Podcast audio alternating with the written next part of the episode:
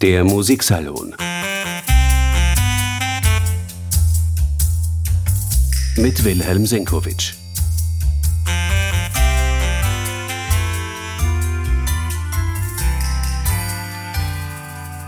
Die Presse feiert Geburtstag. 175 wird das Blatt als die Presse 1848 gegründet, später die neue freie Presse. Und diesem Jubiläum möchte ich zwei Podcasts widmen. Der erste, der heutige, gilt der Musikkritik. Denn diesem Genre hat sich gerade die Zeitung Die Presse von Anbeginn mit großem Engagement gewidmet. Ja, eigentlich hat ein Mann namens Eduard Hanslick ein legendärer Feuilletonist der Tageszeitung Die Presse, die Musikkritik, wie wir sie kennen, erfunden. Hanslicks Name ist bekannt geblieben, dass der Inbegriff des furchterregenden Musikkritikers, eines Musikkritikers, der Karrieren vernichten konnte, der gegen Richard Wagner und Anton Bruckner polemisiert hat, eines Musikkritikers, der eigentlich nur Johannes Brahms von den damals zeitgenössischen Komponisten gelten hat lassen und der insgesamt als schrecklich rückschrittlich gegolten hat. Nichts davon ist wahr, wenn auch vielleicht manche Details der schauerlichen Erzählungen über die berüchtigten Fehlurteile dieses Mannes stimmen.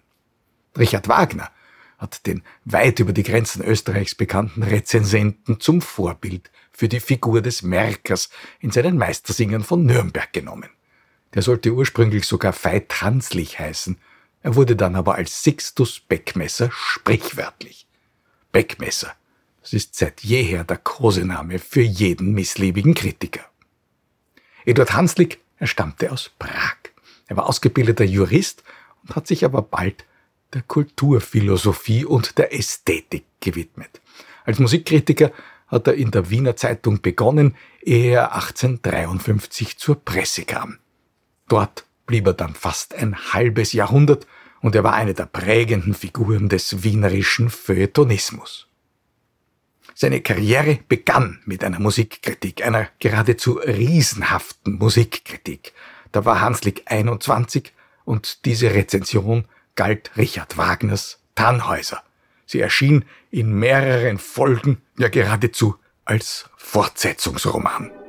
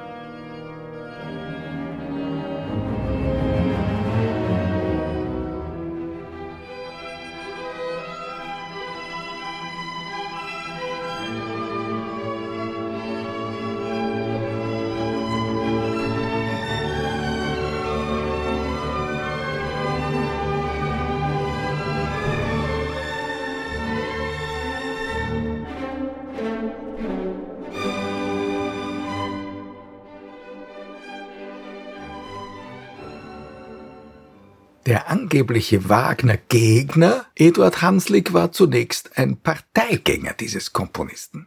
Für die Tannhäuser-Kritik hat man ihm damals so viel Platz zugestanden, wie der Presseredaktion heutzutage für sämtliche Staats- und Volksopernpremieren einer Saison insgesamt zugestanden werden.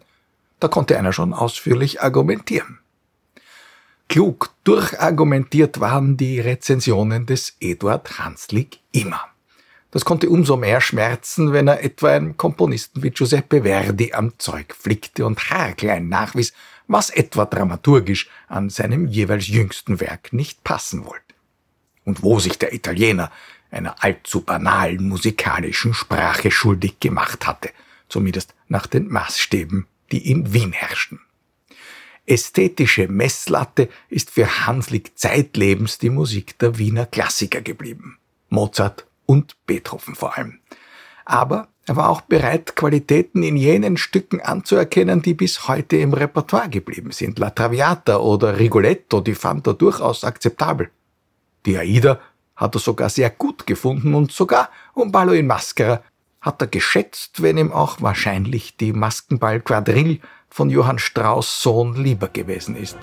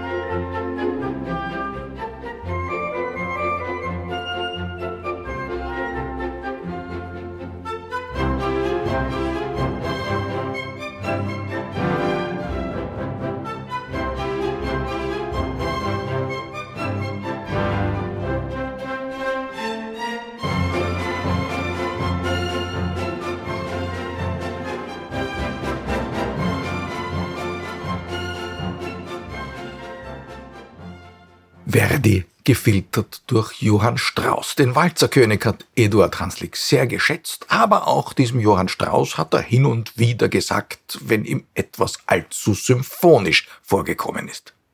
Und apropos Verdi, ein Werk wie Ernani, das hat Eduard Hanslick zu Tode gelangweilt. Und das hat er dann auch den Komponisten wissen lassen. Hand aufs Herz. Wenn wir jetzt die aktuellen Aufführungszahlen hernehmen, dann hat die Geschichte Eduard Hanslick eigentlich recht gegeben. Wie ihm ja auch viele Musikfreunde zumindest hinter vorgehaltener Hand heute noch recht geben, wenn es zum Beispiel um die Länge oder die inhaltliche Komplexität einer Symphonie von Anton Bruckner oder gar einer von Gustav Mahler geht. Das gibt zwar keiner zu, aber mit dem klar gefügten musikalischen Grundverständnis von Hanslicks poetischen Überzeugungen hätte mancher Musikfreund heute noch gute Argumente zur Hand.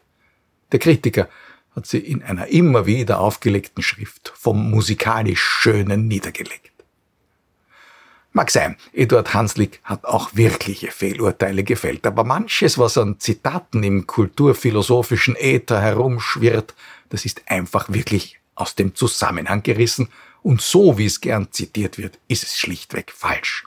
So kann man zum Beispiel in Wikipedia lesen, Hanslick hätte geschrieben, Tchaikovskis Violinkonzert, das ja im Wiener Musikverein uraufgeführt worden ist, das enthielte Musik, die man stinken hören könne.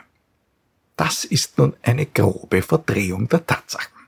Eduard Hanslick fühlte sich im Finalsatz vielmehr an eine russische Tanzszene erinnert, eine richtige Genreszene, die viel mit dem Genre Malereien der russischen bildenden Kunst zu tun hatte, die ja damals in Westeuropa gerade in Mode gekommen war. Und da hatte ein Kunstrezensent tatsächlich geschrieben, in einem dieser Gemälde, wo gerade das Treiben in einer stickigen russischen Schenke gezeigt wurde, da könnte man auf den Gedanken kommen, man könne Bilder stinken sehen. Das hat Hanslick wörtlich zitiert und dann sozusagen ins Musikalische paraphrasiert, womit die Sache wohl doch ein wenig anders klingt.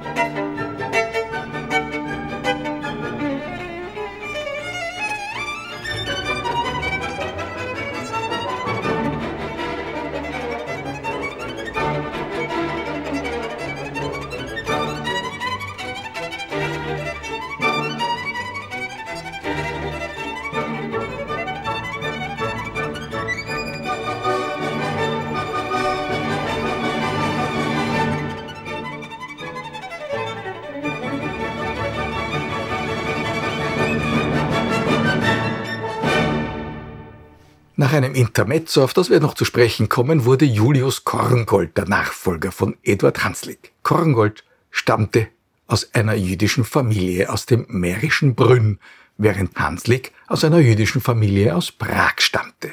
Deutsch war natürlich die Muttersprache beider Rezensenten, das muss man heutzutage vermutlich dazu sagen. Julius Korngold hat die Linie von Hanslick insofern fortgesetzt, als man auch ihm jedenfalls nachgesagt hat, er sei rettungslos konservativ. Auch in seinem Fall wusste der Kritiker große Teile des Publikums auf seiner Seite. Korngold polemisiert wild gegen die musikalische Avantgarde, vor allem die rund um Arnold Schönberg und seiner sogenannten Wiener Schule.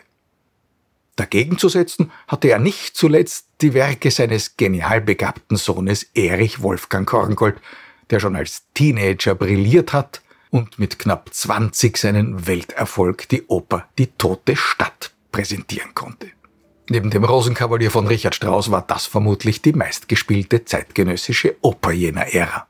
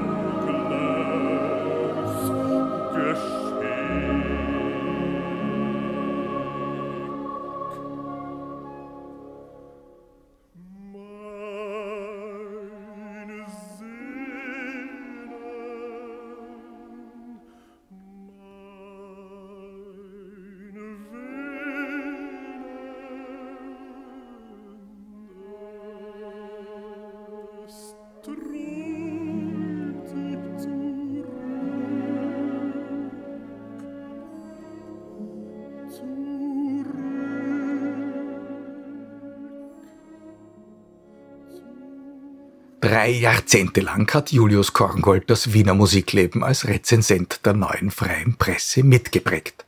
Als entschiedener Parteigänger eines Gustav Mahler, als durchaus skeptischer Parteigänger eines Richard Strauss und jedenfalls als wütender Gegner aller sogenannten atonalen oder Zwölftöner.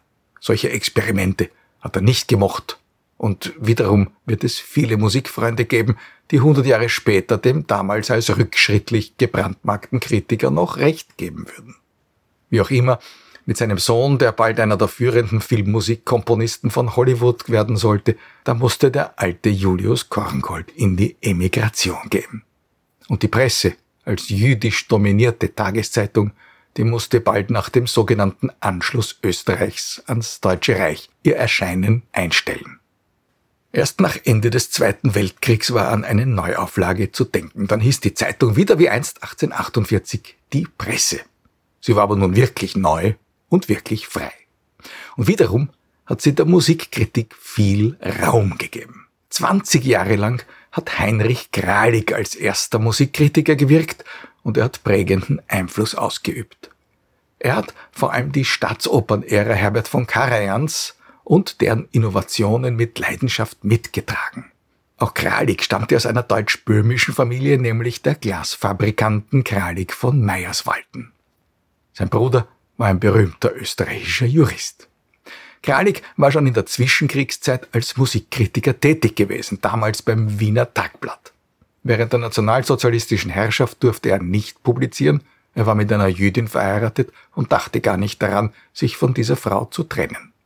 Er war anlässlich der Neugründung der Presse nach 1945 die logische Wahl, nachdem er unter anderem zur Feier des 100. Geburtstags auch ein Buch über Richard Strauss veröffentlicht hatte, mit dem er befreundet gewesen ist. Und nicht zuletzt, weil er sich unmittelbar nach 1945 als Mitarbeiter des österreichischen Rundfunks leidenschaftlich für die Wiederaufführung der Musik von Gustav Mahler engagiert hatte.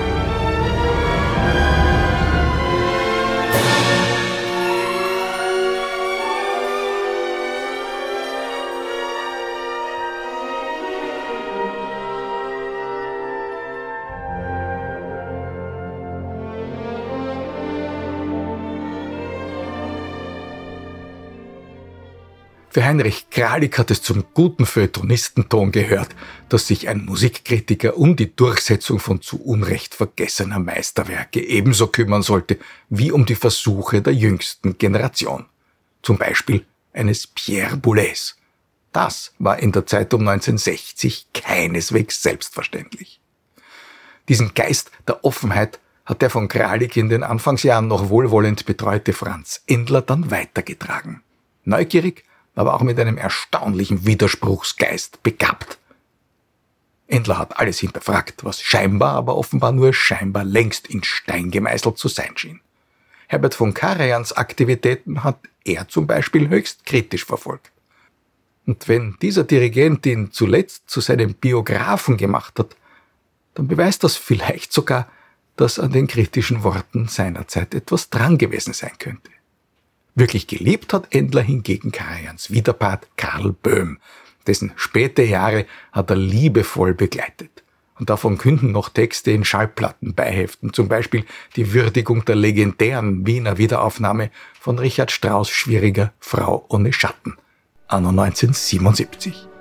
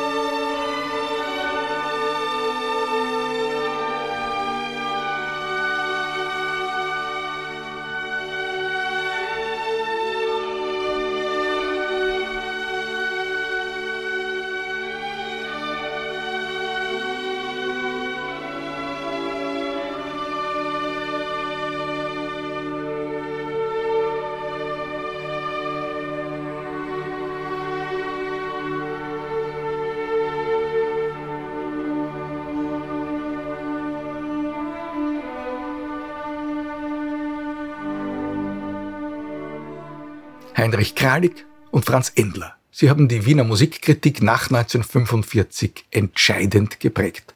Jeder der beiden war an die zwei Jahrzehnte lang bei der Presse.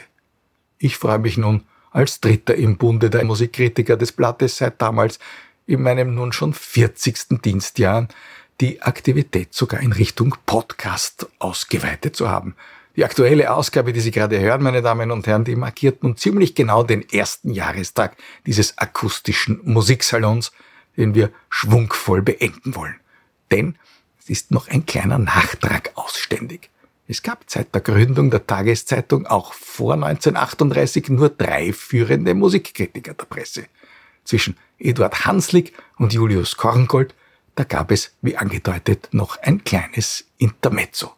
Es dauerte acht Jahre und da leitete ein Mann das Musikreferat, der als Komponist berühmt geblieben ist. Richard Heuberger. Von ihm stammt zumindest eine Operette, die es über die Jahrzehnte hin geschafft hat, sich im Repertoire zu halten. Der Opernball. Mit einer der zündendsten Ouvertüren der Musiktheatergeschichte. Die Presse hatte also auch schon einen Musikkritiker, der das Epitheton genial verdient hat.